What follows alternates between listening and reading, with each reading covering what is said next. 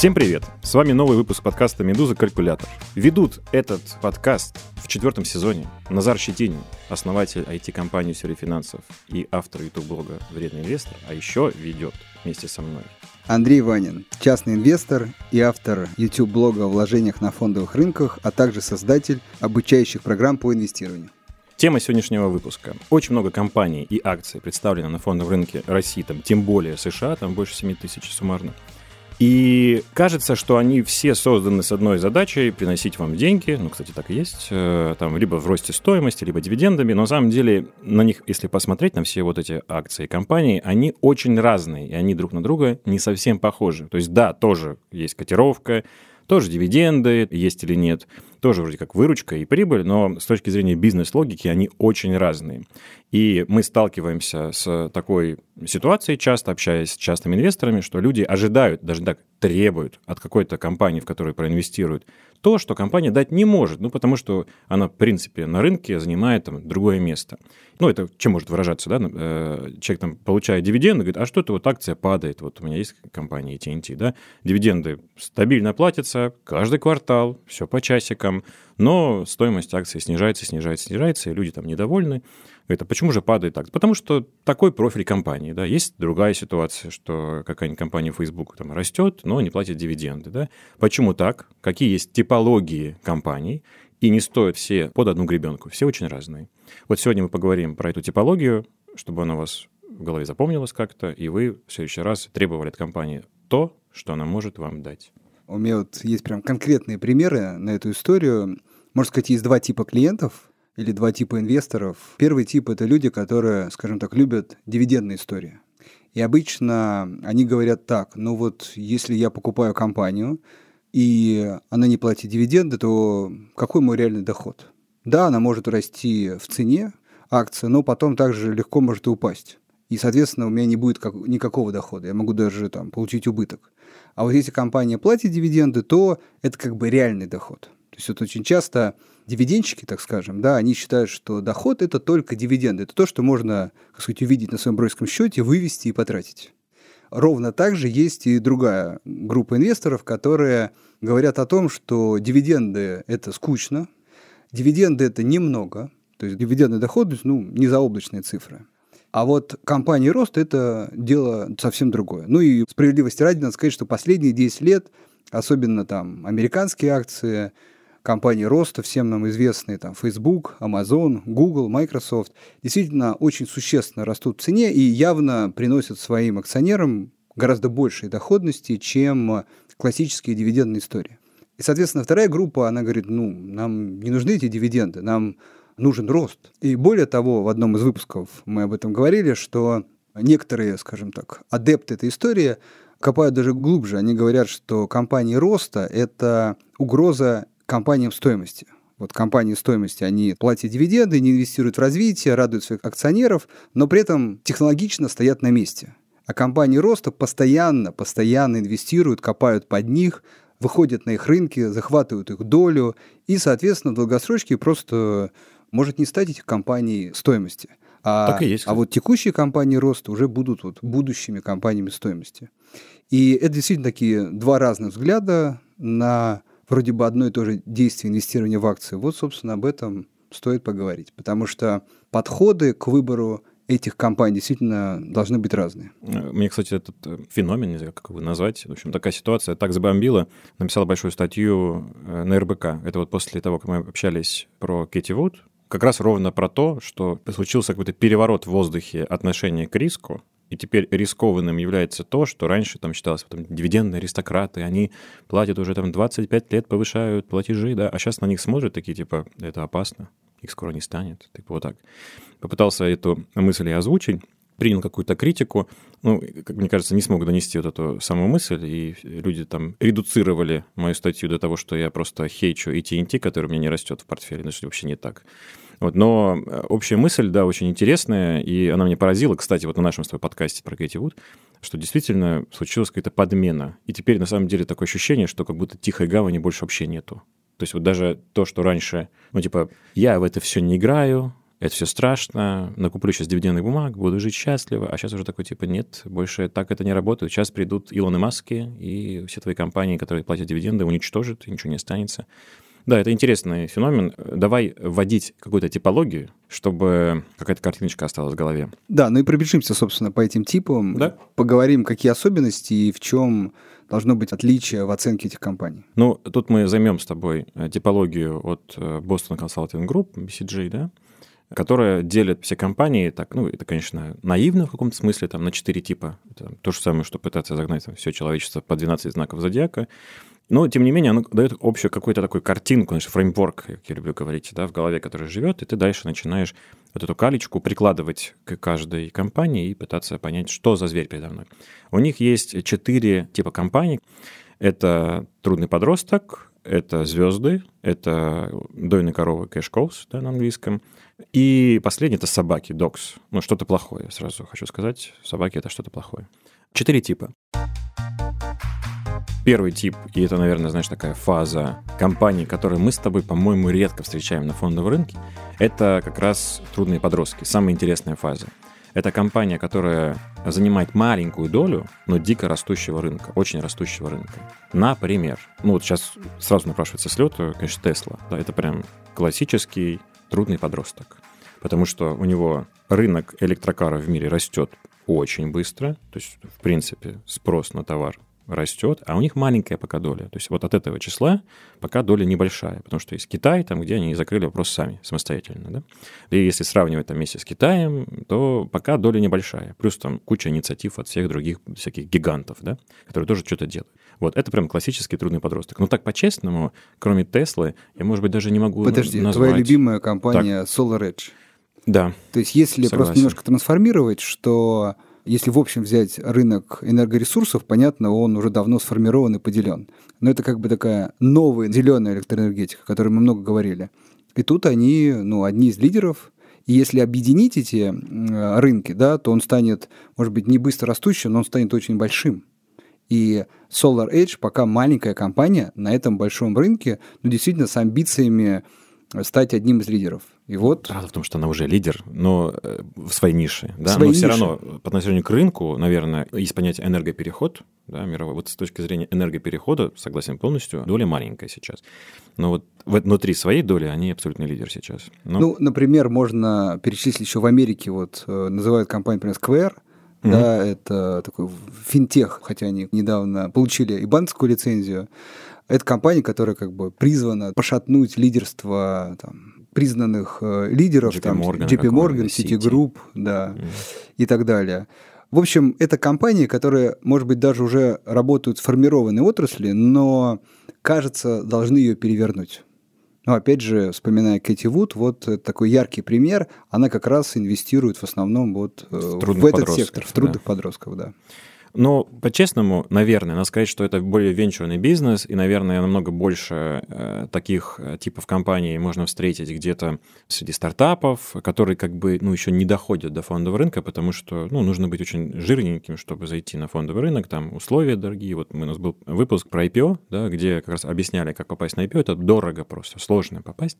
Поэтому надо будет поискать трудных подростков, но, тем не менее, они есть. Вот даже сейчас мы с что-то вспомнили. Но так так это типа стартапы, которые уже выжили.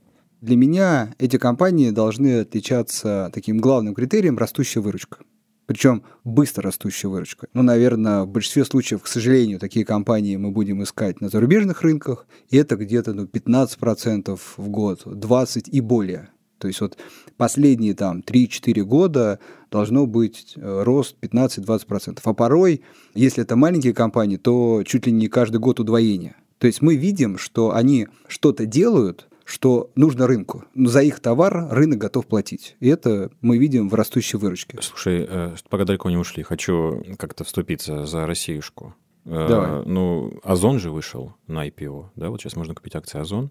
У них маленькая доля, ну, хотя она крупная в своем секторе, да, но по отношению к потенциальному рынку, который дико растет, доля небольшая, да, то есть у нас в России по-прежнему офлайн еще рулит, да. То есть это пример такой компании, выручка растет, да, это если посмотреть, правда, ну, чуть в прошлое, там, да, прям нормально растет. Не, растет, растет. Да, растет. да, то есть вот, наверное, все-таки есть в России что-то, есть, но ты есть. прав, конечно, так уж вышло, что основные там стартапы это Израиль, США, да, ну так вышло. Да, смотри, и если продолжать, то чаще всего, и вот Озон хороший пример, эти компании убыточны. То есть э, инвестора при рассмотрении этих компаний не должен смущать убыток э, в их отчете о прибылях и убытках. И все-таки на прибыль стоит смотреть, как минимум убыток должен сокращаться. Такая некая положительная динамика в сторону положительной прибыли. И если уже есть прибыль, то также растущая прибыль. Вот, это э, факторы некие, такие, которые говорят, что сейчас мы не зарабатываем, но движемся в этом направлении. Смотри, то есть быстро растет, но пользы не приносит трудный подросток. Ну, я там сейчас понял, почему. Да, но тут важно, оно пользу приносит, как я люблю говорить, миру. То есть выручка – это польза компании миру, а прибыль – это польза для акционеров.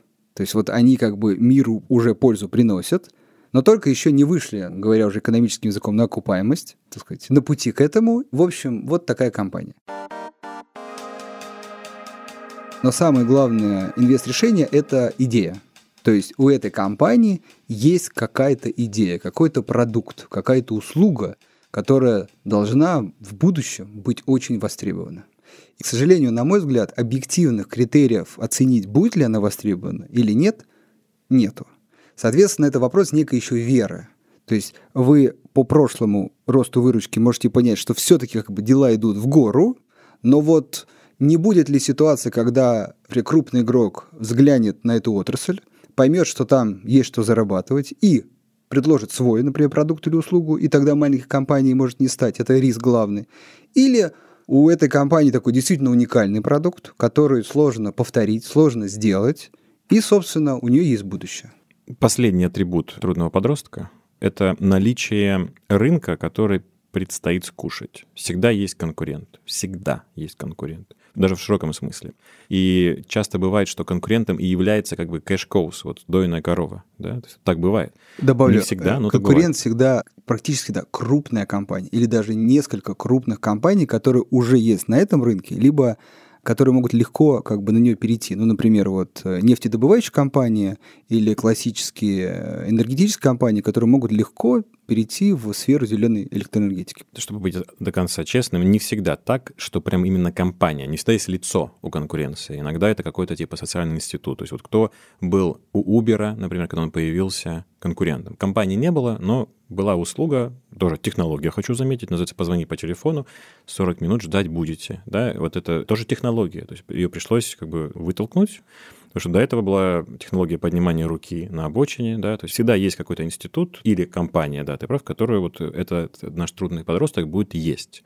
Нужно быть очень наивным и полагать, что там, в 2021 году есть еще не окученные сферы, всегда есть конкуренция. Вот даже возьмите любую компанию, которую любите, особенно если зарубежные, почитайте, в годовом отчете там всегда такое предисловие есть, как оценивает менеджмент конкуренцию. И обычно, вот там вот я читал последний раз про игровую индустрию компании Activision Blizzard, и там SEO говорит – в широком смысле нашим конкуренты это и кинотеатры, и вот Netflix, да, то есть все, что развлекает. То есть они не смотрят такие, вот наш конкурент там Take-Two, он тоже игры пилит, и мы пилим игры, да. Нет, он смотрит как бы на развлечение, кто еще наше вот время отнимает, забирает его, да, и поглощает наше внимание. Поэтому иногда это компания, иногда это какой-то институт, который предстоит сожрать нашему трудному подростку. Как раз, наверное, примером индустрии, где нету вообще никого, это вот космическая сейчас индустрия, Илон mm-hmm. Маск и еже с ним, которые там собираются колонизировать другие планеты,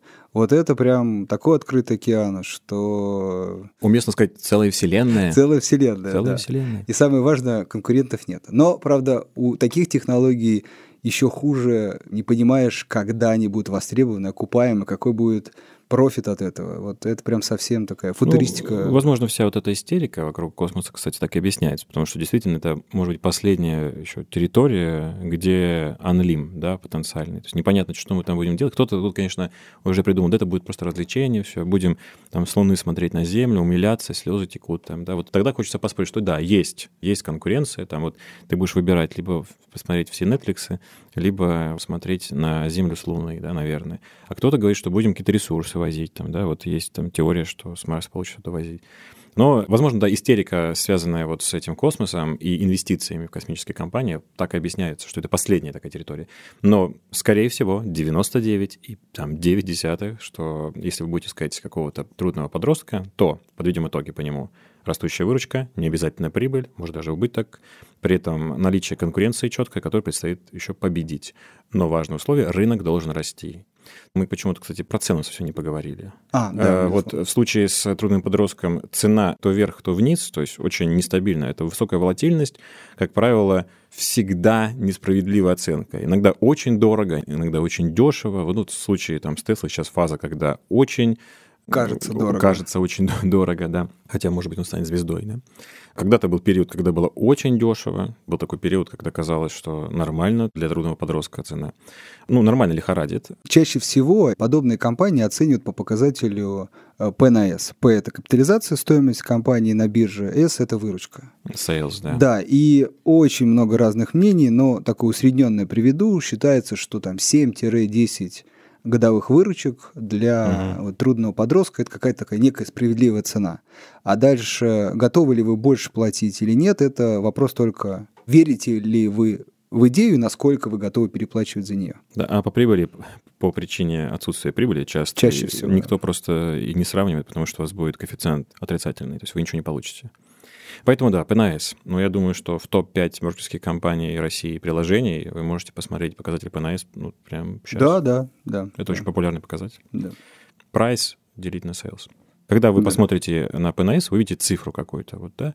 Это, если коротко, сколько выручек годовых стоит одна компания. Вот если вы увидите показатель, ну, там ниже, с кем, 7, 7, да. то вам повезло, Тут а... хочу еще добавить, важно цену совмещать с идеей, то есть вам нравится эта идея или нет. Тут вот чем сильнее, условно, вы верите в эту идею, тем ну, чаще инвесторы вообще игнорируют там ПНС, просто покупают по любой цене.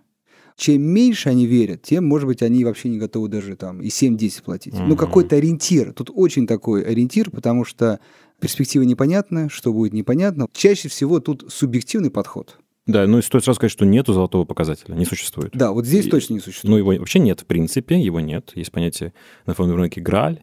Вот Грааля нет никакого, да, то есть это набор метрик. Но вот в случае с трудным подростком ПНС — это, наверное, та метрика, на которую можно еще опираться, хоть на что-то надо, ну, как-то опираться. Вот, и стремитесь, чтобы он пониже, ну, вот там до 7 важно, э, учитывая все остальные показатели. У трудных подростков есть по этому фреймворку два пути. Первый путь — это стать звездами, либо свалиться в собак. Ну, давай, что тебе ближе? Кто у нас следующий? Ну, следующая... Собака или хочешь Нет, я звезду? думаю, давай звезду, пошли. Давай звезду. Очень логично, что компания, такой подросток превращается в такого уже молодого, сформированного, mm-hmm. перспективного mm-hmm. человека. В да? армии выбили всю дурь, и он уже помогает родителям. Так. И, соответственно, звезда. он, да, такая восходящая звезда, угу. перспективный сотрудник, да. Это компания, которая уже ну, захватила существенную долю рынка. Растущего рынка. Растущего рынка. Растущего. Метит э, на то, чтобы там, занять какое-то лидирующее или первое угу. монопольное положение. Соответственно, чаще всего, может быть, думает уже о том, чтобы развиваться какие-то сопутствующие соседние отрасли. Угу. Ну, потому что становится тесновато. Но, в общем, еще полна амбиций расширяться. Да, и все-таки важно, рынок пока растет. Да, Это и, важный атрибут. И еще важный атрибут, что у этой компании ну, с высокой долей вероятности уже есть прибыль. Ну, то так есть, звезда, конечно. Да, то есть это уже не компания, которая там надежды продает, да. Выручка растет. Выручка продолжает растет. расти. Да, ну, во многом потому, что рынок растет на котором они лидер, да, большой доли. То есть, еще раз, максимальная или большая доля растущего рынка. Да? Да, да. Это выражается и в выручке, и в прибыли.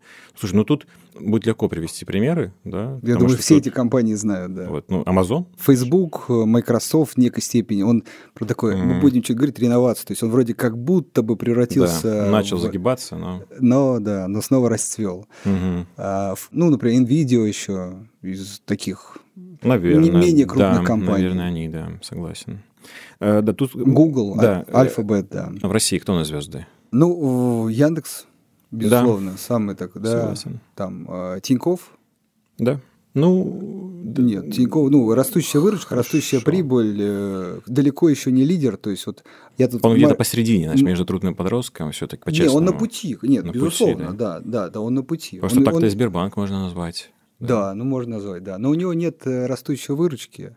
То есть важный момент, что есть такие переходные фазы, да, когда компания угу. из одной фазы переходит в другую, и всегда вот сложно их они интерпретировать. Все, они, на самом деле всегда движутся. Это всегда очень важно, движение. вы должны понять, что всегда все заканчивается в итоге двумя состояниями. Либо вот дойными коровами, либо заканчивается собаками. То есть что-то плохое. То есть всегда в любом случае любая компания, вот она там стартап начинается, собирается захватывать мир, но в итоге всегда есть финал, потому что, ну, как минимум, планета одна. К сожалению, невозможно продавать бесконечно. Вот, например, Сбербанк, да, уже не хочет быть банком, он говорит, да, зовите да. меня Сбер, я там всю доставку буду делать, там, посылки доставлять, все буду делать, и облачный сервис запущу, и музыка там. Ну, почему? Потому что он не хочет сдаваться, да? Потому что он, по большому счету, понимает, как компания, как менеджмент видит, там, Герман Оскарович видит, что, ну все, то есть сколько у них там, в 98 миллионов пользователей в стране, где 140 миллионов человек, да, то есть, ну все, они занимают максимальную долю, рынок больше не растет, то есть они превращаются в вот этих дойных коров, все, тут вот один шаг.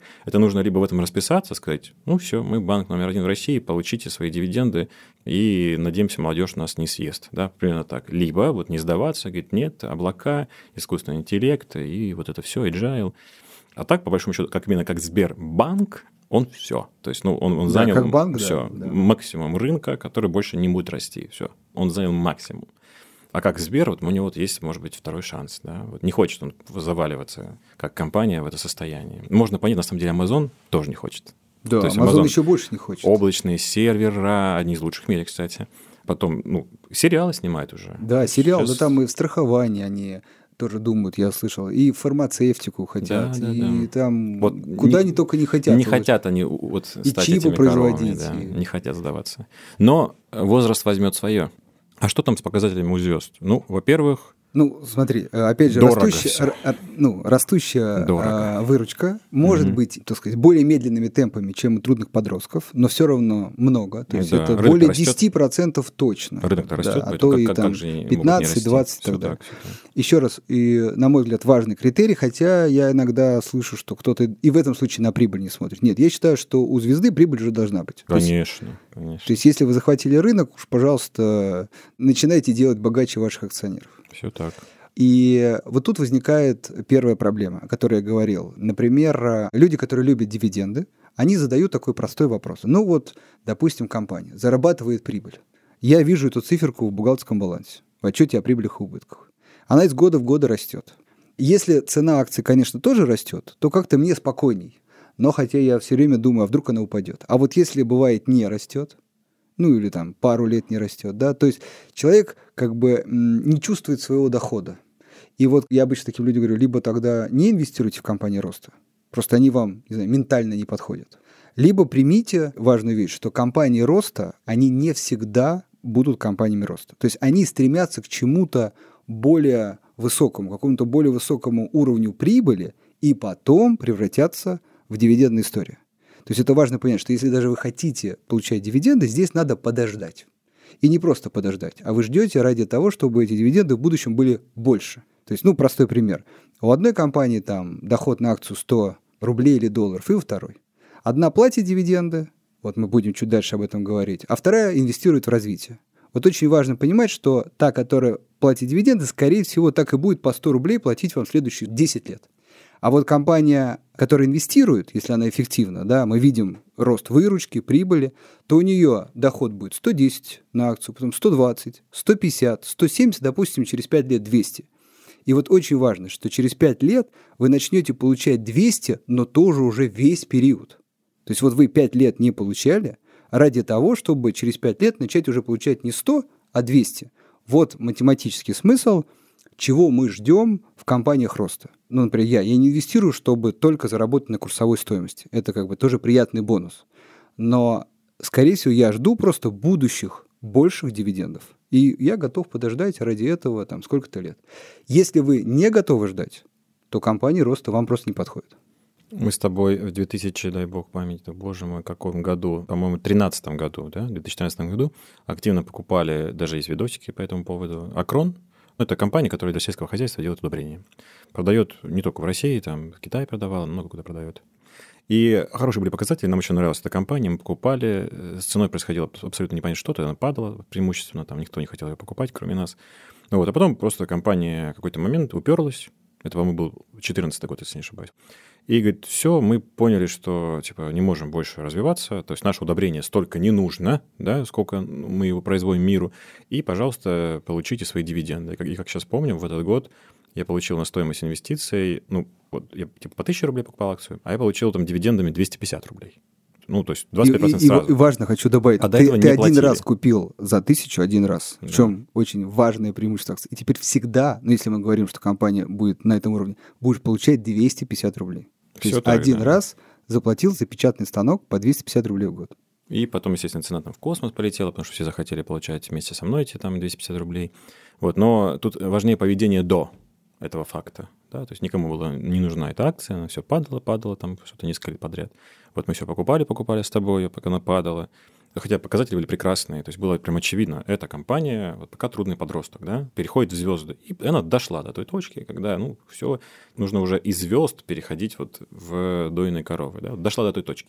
Любовь изменилась человеческая сразу, все Да, да, так. да. Я добавлю компанию, которая тоже, я давно про нее рассказываю и говорю, и она у нас как раз исторически изначально была в портфеле Черкизова, да, которая и сейчас еще продолжает расти, но, если не ошибаюсь, с 17 или 17 года начала уже делиться с акционерами дивидендами. То есть прибыли так много становится, да, что ну, не хватает проектов, куда их вложить. И, соответственно, начинается диф-история. Кстати, очень важно, что диф-история обычно начинается резко. Знаете, не платили, не платили, а потом 100%. Чаще всего как раз потихонечку, да, там 10% отдали от прибыли, 20, 30. Это как раз некие такие признаки того, что компания из э, компании роста начинает переходить в компанию стоимости.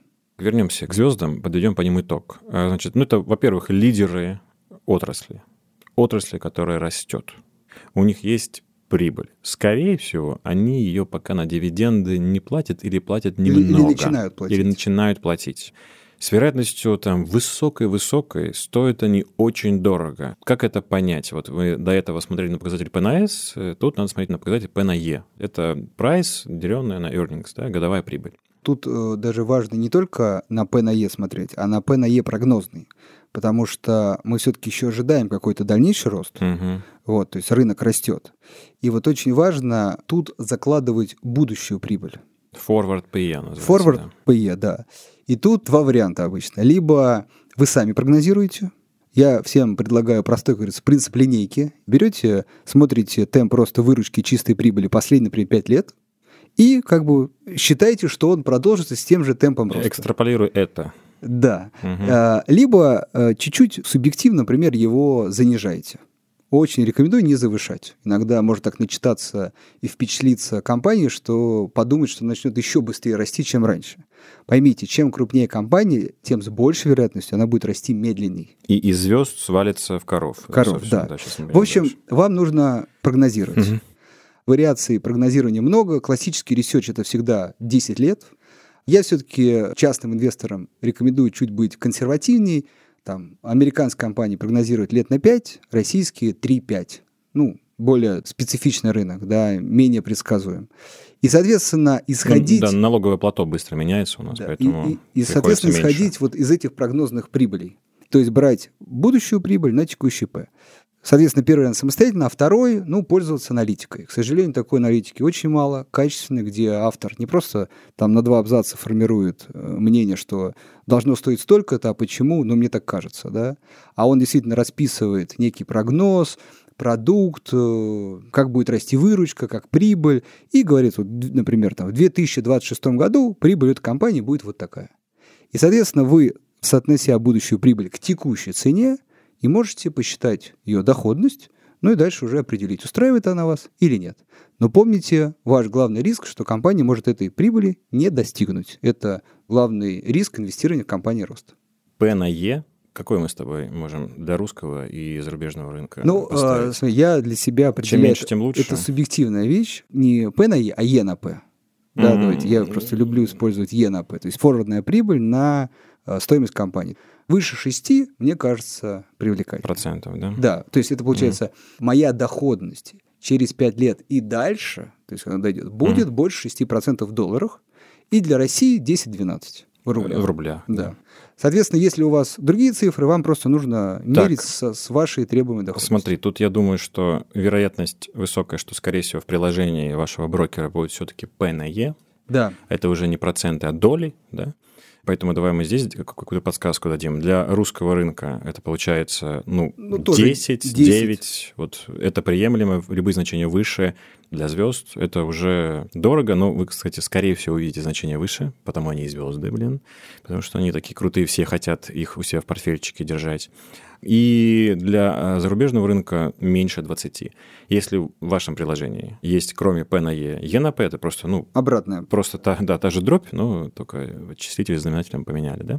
то это уже не доля, а процент, то есть нужно умножить на 100 полученное значение. Это вот, типа ожидаемая доходность кажется, что даже проще, да, типа вот я ожидаю, что потом, через 5-10 лет, вот если я, например, 6% в долларах, то, ну, моя там средняя годовая доходность будет 6%, да, примерно так. Очень, очень консервативно, кстати, но уже какой-то ориентир. Мы вернемся к вам буквально через пару минут. А пока короткая рекламная пауза от наших друзей из страховой компании «Ренессанс Жизнь». Привет! Это рекламная пауза и на связи «Ренессанс Жизнь». Сейчас вы за пару минут узнаете, как получить доход с помощью услуги страхования жизни, причем выше, чем по депозиту. Многие до сих пор пытаются сохранить накопления с помощью банковских вкладов, но процентные ставки по депозитам сейчас низкие и держатся в районе 4-5%. Накопительное страхование жизни позволяет получить больший процент. Это гибрид страхования здоровья от несчастных случаев и вкладов в банк. И вот как это работает на примере программы накопительного страхования жизни «Ценный актив Smart» от Ренессанс Жизнь. Вы заключаете договор на 3 месяца по программе накопительного страхования жизни «Ценный актив Smart» и делаете всего один взнос на сумму от 100 тысяч рублей до 50 миллионов рублей и получаете гарантированный доход 8% годовых. Заключение договора страхования на новый срок возможно в течение срока действия акции. Доход гарантированный, потому что ставка дохода зафиксирована в договоре и не может измениться. Все это время деньги будут под защитой. Изъять их не смогут даже по решению суда. А еще страховая сумма не делится при разводе в период действия договора страхования. Заключить договор по программе накопительного страхования жизни «Ценный актив Smart» можно за 10 минут, в несколько кликов прямо на сайте «Ренессанс Жизнь». Причем понадобятся только паспортные данные, а все нужные документы вы получите на электронную почту. Узнать больше о программе накопительного страхования жизни «Ценный актив Smart» вы сможете на сайте «Ренессанс Жизнь». Слушателям подкастов «Медузы» бонус. Введите промокод «Медуза Лайф» при оформлении на сайте программы накопительного страхования жизни и получите две недели бесплатного доступа к приложению телемедицины «Поликлиника онлайн» от «Ренессанс Жизнь». Команда действующих врачей, от терапевта до диетолога, круглосуточно дает медицинские консультации по самым разным вопросам тем, у кого нет желания или времени ехать в реальную поликлинику. Промокод при оформлении нужно вводить на латинице и слитно. Общество с ограниченной ответственностью, страховая компания «Ренессанс Жизнь». ОГРН 104 77 96 714 404. Лицензия на осуществление добровольного страхования жизни номер 3972 от 11 мая 2017 года. Возрастное ограничение реализуемой продукции 18+. Дойные коровы, они же дивидендные аристократы, они же стабильный бизнес, тихая гавань, все они же. Да. Значит, что такое дойная корова? Это компания, которая является лидером, то есть она имеет большую долю нерастущего рынка. Все, это вот есть cash cows. Я думаю, что если в России вот так наугад Кто? ткнуть в компанию, то Аккуратно процентов 80 э, инвестор попадет в дойную корову. Да, это практически вся нефтянка, нефть и газ. Да, может быть, энергетика, да. Да, энергетика, да. Потом э, ритейл. Хотя ритейл вот такой, он идет к дойной корове. Мне кажется, он все-таки уже, ну, там, классический X5, магнит, они э, имеют потенциал роста, но уже такие близко к этому. Дальше металлурги, вот это прям классическое. А, минеральное удобрение. То Тоже, да, вопрос вот. А это лидеры российского рынка, да. Даже вот, например, тот же ГМК, к примеру. Вся да? электроэнергетика, вся. Вся электроэнергетика. Вся. Это хорошая, да, компания, где вы рассчитываете на дивиденды. Угу. Ну, это телекомы, мы не сказали, там, МТС, вот такой яркий представитель да. дойных коров. То есть, прям... Самый яркий, да. да Во всем мире, кстати, вот все МТС мира, там, AT&T, Verizon, вот это все, да, это прям такой представитель, действительно. Потому что, ну, давайте так по-честному, симка есть у всех, то есть рынок уже не будет расти так агрессивно. Ну, окей, есть там ну, какие-то страны, я, по помню, что из 7 миллиардов человек, типа, есть такое понятие online population, да, 4, по-моему, и 4. Вот, то есть есть куда расти, окей, но, скорее всего, те компании, которые публичные, от этого роста ничего не выигрывают. Сколько AT&T не пытается в Латинской Америке что-то денежку заработать, вообще не получается. Вообще подразделение там ничего не приносит. Поэтому симки есть у всех, да, то есть рынок не растет, никому не нужна вторая симка, а они на этом рынке лидеры. Все, они такие, пум, уперлись. Все, вот это прям классический пример кэш-коус, абсолютно прав ты, да, МТС, AT&T, это все они. Тут, наверное, надо добавить, что все-таки, если почитать, например, годовой отчет таких компаний, то какие-то, знаете, попытки куда-то инвестировать, что-то развивать у них есть. Но просто, когда вы посмотрите на динамику выручки, вы понимаете, что это либо просто на бумаге, либо их попытки ни к чему не приводят. Да, опять по TNT, да. Перелистнем эту страницу. То есть вот эти компании как раз подходят людям, которые, например, приходя на фондовый рынок, хотят с него что-то забирать, желательно с какой-то периодичностью. И вот, например... Стабильность им да, нужна какая-то, да. пример дивидендных аристократов американских, когда, во-первых, дивиденды платятся раз в квартал, Желательно, чтобы они еще увеличивались хоть чуть-чуть, там, не знаю, на 0,1-0,2%, но тоже каждый квартал. Человек получает реальный доход от вложения и спокойно как бы может планировать свою жизнь, потому что он уже получает стабильный инвест-доход. И вот если хочется так, то это дивидендные компании, кэшкоу, да, то есть дойная корова. Да, а, да. Какие критерии очень важны? У этих компаний самые важные критерии – это стабильность. Но я всегда добавляю дополнительный. Это не падающая выручка. Потому что мы сейчас перейдем к собакам, да, вот эти компании, они должны удерживать свою долю рынка. То есть они ни в коем Мгм. случае не должны ее терять. Определить долю рынка иногда сложно, надо там в годовом отчете э, копаться или какие-нибудь там исследования читать. Более простой показатель – это выручка компании. Даже хорошо, если она чуть-чуть растет, особенно в России, потому что есть инфляция. То есть, как минимум, если компания зарабатывает 100 миллиардов и 5 лет назад столько зарабатывал, то чуть-чуть в ценах она как будто меньше стала зарабатывать. Поэтому должен быть какой-то небольшой рост. Ну, буквально там 1, 2, 3, 5 процентов.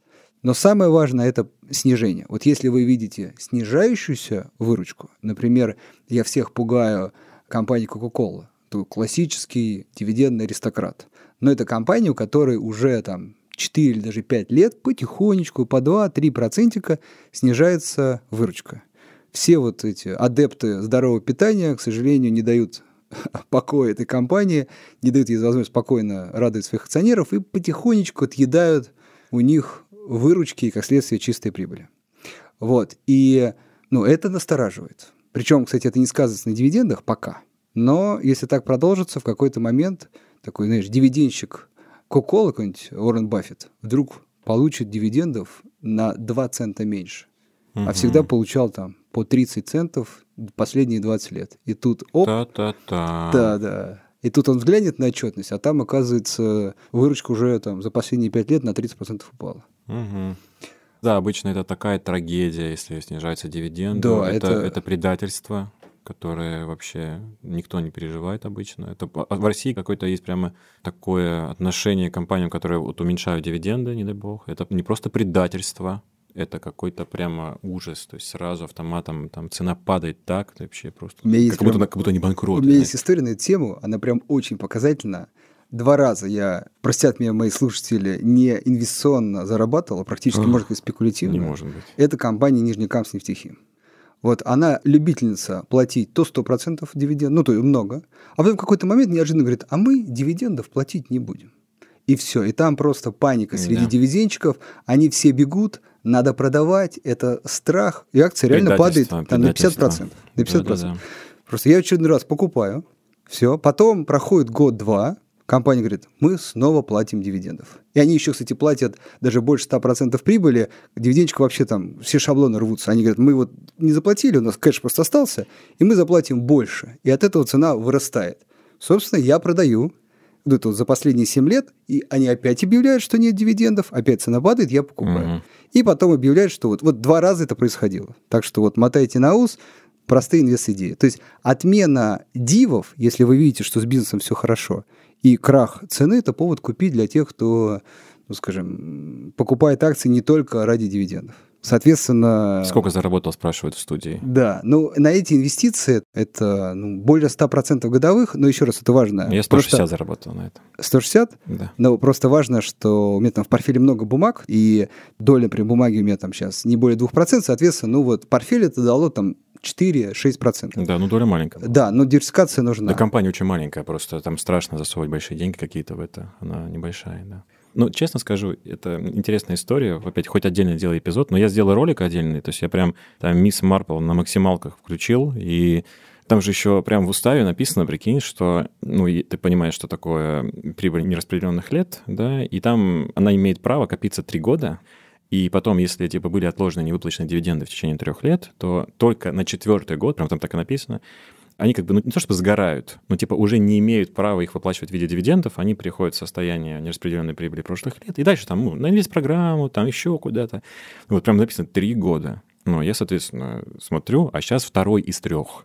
И я понимаю, что, ну, типа, остался один год до того, когда мажоритарий скажет, я согласен с тем, чтобы эти дивиденды не платились, которые копились, и тогда я понимаю, что будет то же самое, что сейчас, потому что все плохое уже случилось, уже акция упала, да, то есть они просто говорят, как не платили, так и не будем. Дивидендчиков да. там уже нет, да. Либо он скажет, пожалуйста, мне можно мои вот эти дивиденды, которые накопились за два года, а сейчас еще третий год подъезжает, их выплатить.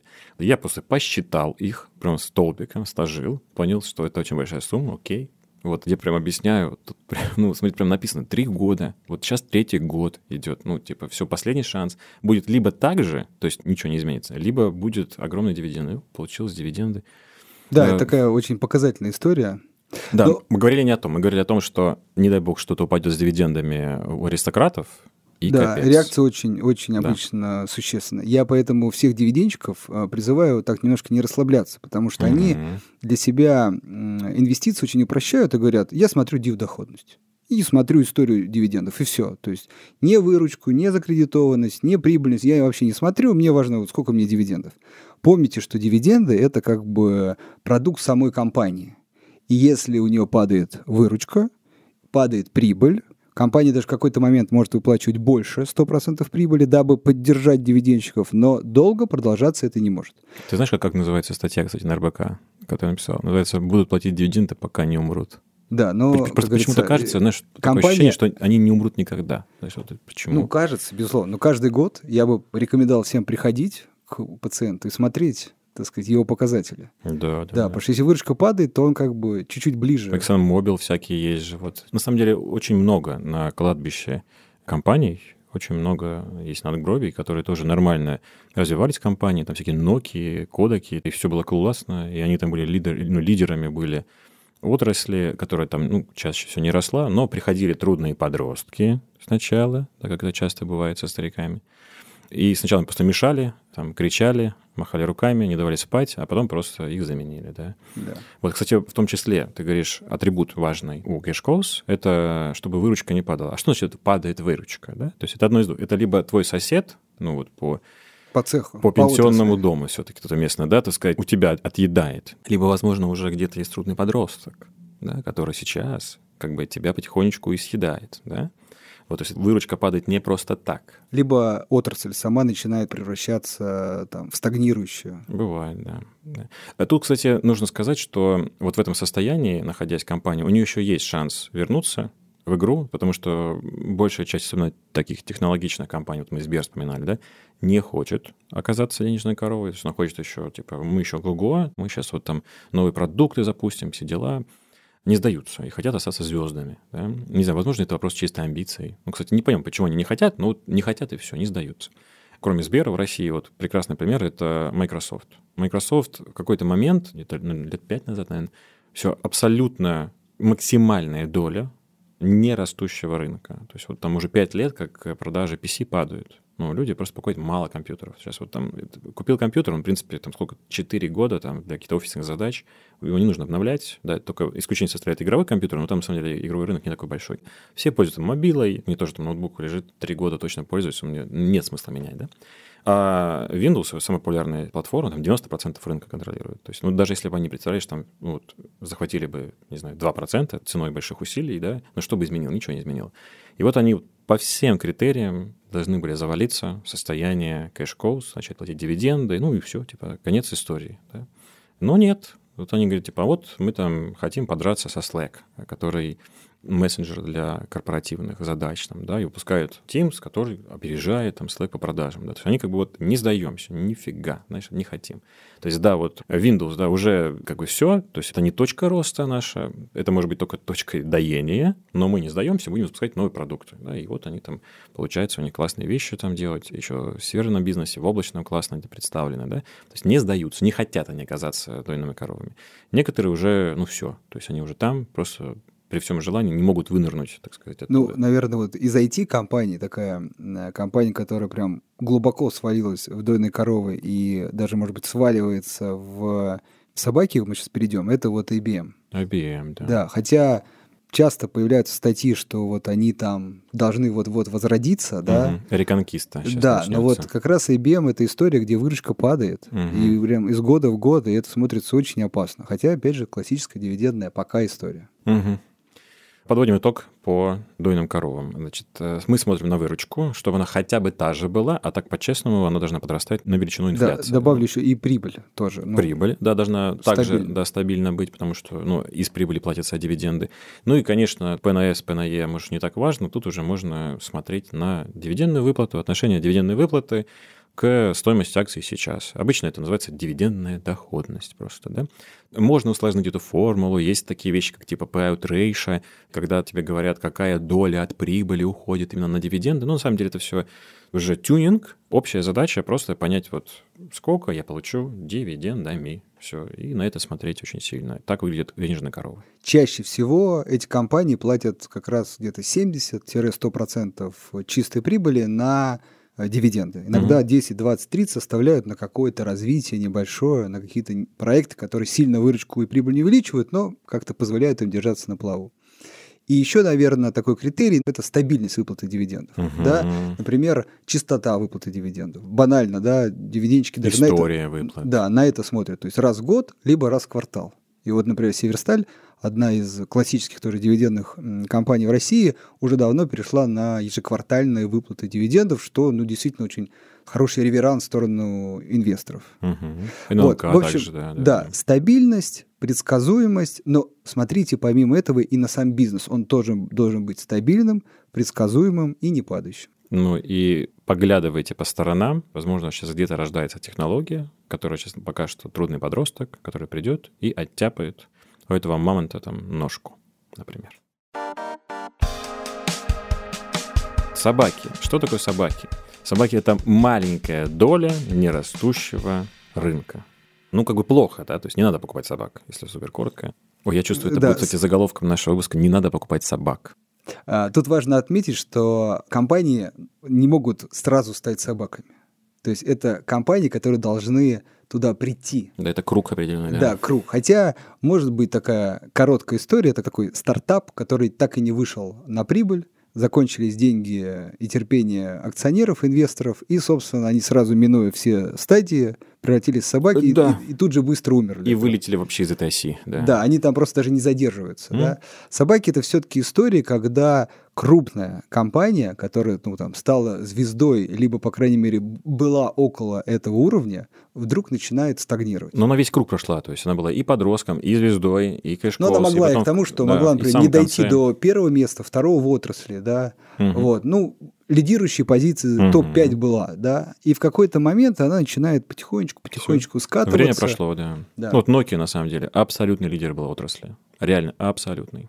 В какой-то момент они поздно спохватились, появились э, вот эти трудные подростки в виде таких смартфонов ну, с Apple, большим экраном. Да. Apple. Ну, Apple даже чуть позже. Там, ну да, да, да, там были всякие эти PDA первые. Ну, в общем, они чуть-чуть как-то в этом решили не участвовать, не поверили в эту историю. Я даже, я даже, да, читал историю, не то, что они поздно спохватились, они вообще считали, что да это ерунда. Mm-hmm. То есть они прям очень долго игнорировали падающие показатели. То есть я представляю, там финансовый директор или гендиректор приносит статистику падения продаж кнопочных телефонов и рост смартфона. Он говорит, не верю. Mm-hmm. И как бы приходить через год, все изменится. Ему через год говорит, еще хуже статистика. Он говорит, и он такой не может быть. Не да. верю. Да, и как бы потом такой, Мгм. на могильной плите компании, да, написано «не верю», да. Да. Вот, такое бывает, да. Иногда, когда менеджмент игнорирует И- и- Или, действительность... наоборот, верю. То есть, ну, уже поздно слишком. Да, да, да, да, это именно ровно так. Так, Кодек то же самое, там, да, вот уперся рогом там в свое время, да, и просто не заметил, как цифра пришла там и вытеснила его. По этому кругу прямо прошелся и вылетел в собак какой-то момент. Это действительно так. Да. Да. тут еще можно добавить, что, например, там IBM, мы вспоминали, да, часто говорят иногда, разросшаяся компания приводит к бюрократии излишней, да, идеи там уже не рождаются, не продвигаются, и они начинают стагнировать не потому, что они, может быть, не хотят перестроиться, они просто не могут перестроиться. Ну, то есть иногда такой же формируется, знаешь, коллектив, людей, которые сами по себе ну, уже не мыслят какими-то новыми проектами. И компания, как сказать, умирает прям внутренне, да, люди не готовы развиваться. И это Мгм. тоже может происходить. Надеюсь, кстати, мы часто вспоминаем Intel с приходом нового гендиректора, он так сказать, стряхнет пыль с этих людей, да, или их, может, заменит, и Intel как-то начнет активничать. Хотя Intel по показателям абсолютно растущая компания. Просто ему начинают немножко пророчить эту историю Мгм. собаки, да. Это так, кстати, забавно, что ты вспомнил про Intel. Сейчас книжку читаю Бена Хоровица. Самый известный, наверное, в мире венчурный капиталист, который там в свое время выкупал как раз всех трудных детей, да, вот всех трудных подростков выкупал, там Airbnb, Facebook, то есть всех выкупал. И он написал такую книгу, которая называется «Мы то, что мы делаем», про культуру. И вот он там именно Intel приводит пример, как э, типа пришел Мур, закон Мура, который, да, Гроус, там вот первая вот эта бригада, которая ставила там культуру, насколько она была там радикальная внутри, как менеджмент поставил на первое место инженеров, которых до этого не уважал никто. Вот об этом много всем пишет, и так смотришь, читаешь, и думаешь, ну, все-таки вот это не хватает сейчас немножко Intel, может быть, сейчас вот придет новый SEO, да, и вот он вот эту культуру принесет, да, вот тот старый, значит, этот старый Питер, вот тот настоящий, с Розенбаумом, да, с Гроузом, там, и Муром, вот он вернется. Есть такое да, ощущение, потому что действительно прям в какой-то момент сказали, ну, все, смотрите, там, PC рынок снижается, вы уже дивиденды начали платить, у вас уже payout, да, то есть какой-то есть, то есть у вас какая-то доля от прибыли не уходит на развитие, а уходит акционерам, типа, ну, все хорошо, прикладывайтесь сюда, спать, дальше вы будете собаками, а там вас задушат. И AMD, там, там много кто Да, Претендует покушается на это рынок. откушать этого слоника, да, то есть очень много, не могу сказать, подростков, ну, там, по объему выручки, можно так сказать, Звезд. Иногда даже Уже звезд, звезд, которые, как да. мы говорили, пытаются и соседние рынки начать захватывать. раздербанят сейчас этого игрока, и все, и будет собака. Да. Ну вот там сейчас они не сдаемся, говорит, будем инвестировать. Там, да. Вот, да-да-да, вот этот очень страшный момент для компании, когда он подходит к этому моменту, понимает, что рынка ему все меньше оставляют, то есть доля маленькая, оставляет ему нерастущий рынок, где он там тихонько и погибнет. Это страшно. Если вы нашли такую компанию, сейчас она почему-то еще торгуется, то есть еще нет делистинга, то, конечно, просто избегайте ее. Как мы поймем, что это собака? Как выручка падает, правильно? Стабильно? Да, да, я хочу вот как раз пример привести. Не хочется только под Давай. одну гребенку всех, но чаще всего электроэнергетика, там, Мгм. генерация, Мгм. вот такая классическая, какая-нибудь угольная. Там еще рынок, на самом деле, не может расти по чисто даже, знаешь, вот юридическим причинам часто. По крайней мере, в США, знаешь, какой-нибудь коммунальщик на одном регионе работает по закону и не может на втором работать. То есть, ну, все, он просто не может.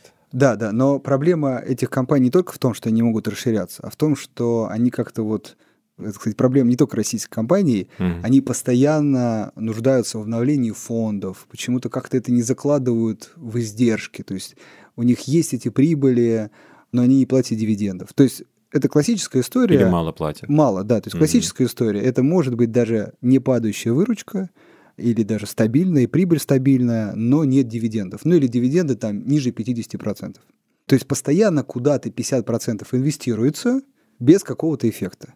И чаще всего раз в пятилеточку или в 10 лет вы в таких компаниях видите такой большой убыток. Это называется переоценка основных средств. Мгм. То есть по факту они куда-то тратили, тратили, тратили, вроде на балансе было-было, а потом Мгм. Там аудитор уже говорит, ну я это не подпишу, то есть, да, у вас там здание рушится, у вас оно там стоит Мгм. 1 миллиард. И они его переоценивают, и, собственно, все становится более понятно, да. Мгм.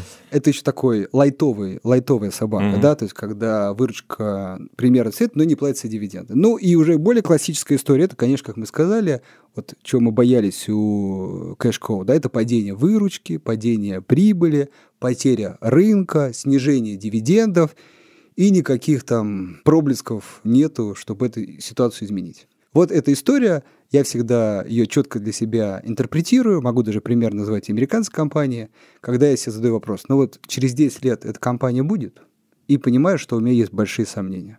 Последняя компания, с которой я выходил, это Macy's. Мгм. То есть это такой классический крупный ритейлер, американский точно звезда, да, но вот смотря на последние показатели и на горизонте Amazon, да, вот я реально задаю вопрос, через 10 лет он будет, хотя, скорее всего, будет, да, но явно меньше. То есть я вижу постоянно закрывающиеся магазины, снижение площадей, Ну, будет, надо снижение, почти, да, да, через 10 лет. продаж, абсолютный негатив. И никаких не предпринимается действий, чтобы как-то бороться с этим, да. Вот, например, Walmart, да, тоже ритейл, ну там пусть продуктовик, но все-таки вот они там активно развивают и онлайн-продажи, и доставку, и они еще, ну, я там читал некоторые мнения, еще с Амазоном поборются, да, то есть там у нее выручка больше. Самая да. большая выручка в мире, по-моему. Да, да, ошибаюсь. самая большая, Самая да. большая в Но- мире но- среди всех компаний. Но, по крайней мере, они борются, и там выручка не снижается.